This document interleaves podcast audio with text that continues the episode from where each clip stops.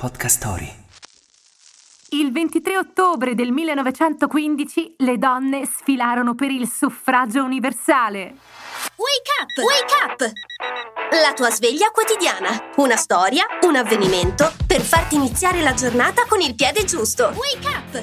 Poco più di cento anni fa il voto per le donne non era ovvio. Il 23 ottobre 1915 30.000 donne sfilavano sulla Quinta Strada a New York per chiedere il diritto al voto e il suffragio universale. Donne di ogni età, vestite di bianco e con in mano cartelli che inneggiavano al voto femminile, fecero la loro comparsa in una delle vie più importanti della Grande Mela per affermare i propri diritti.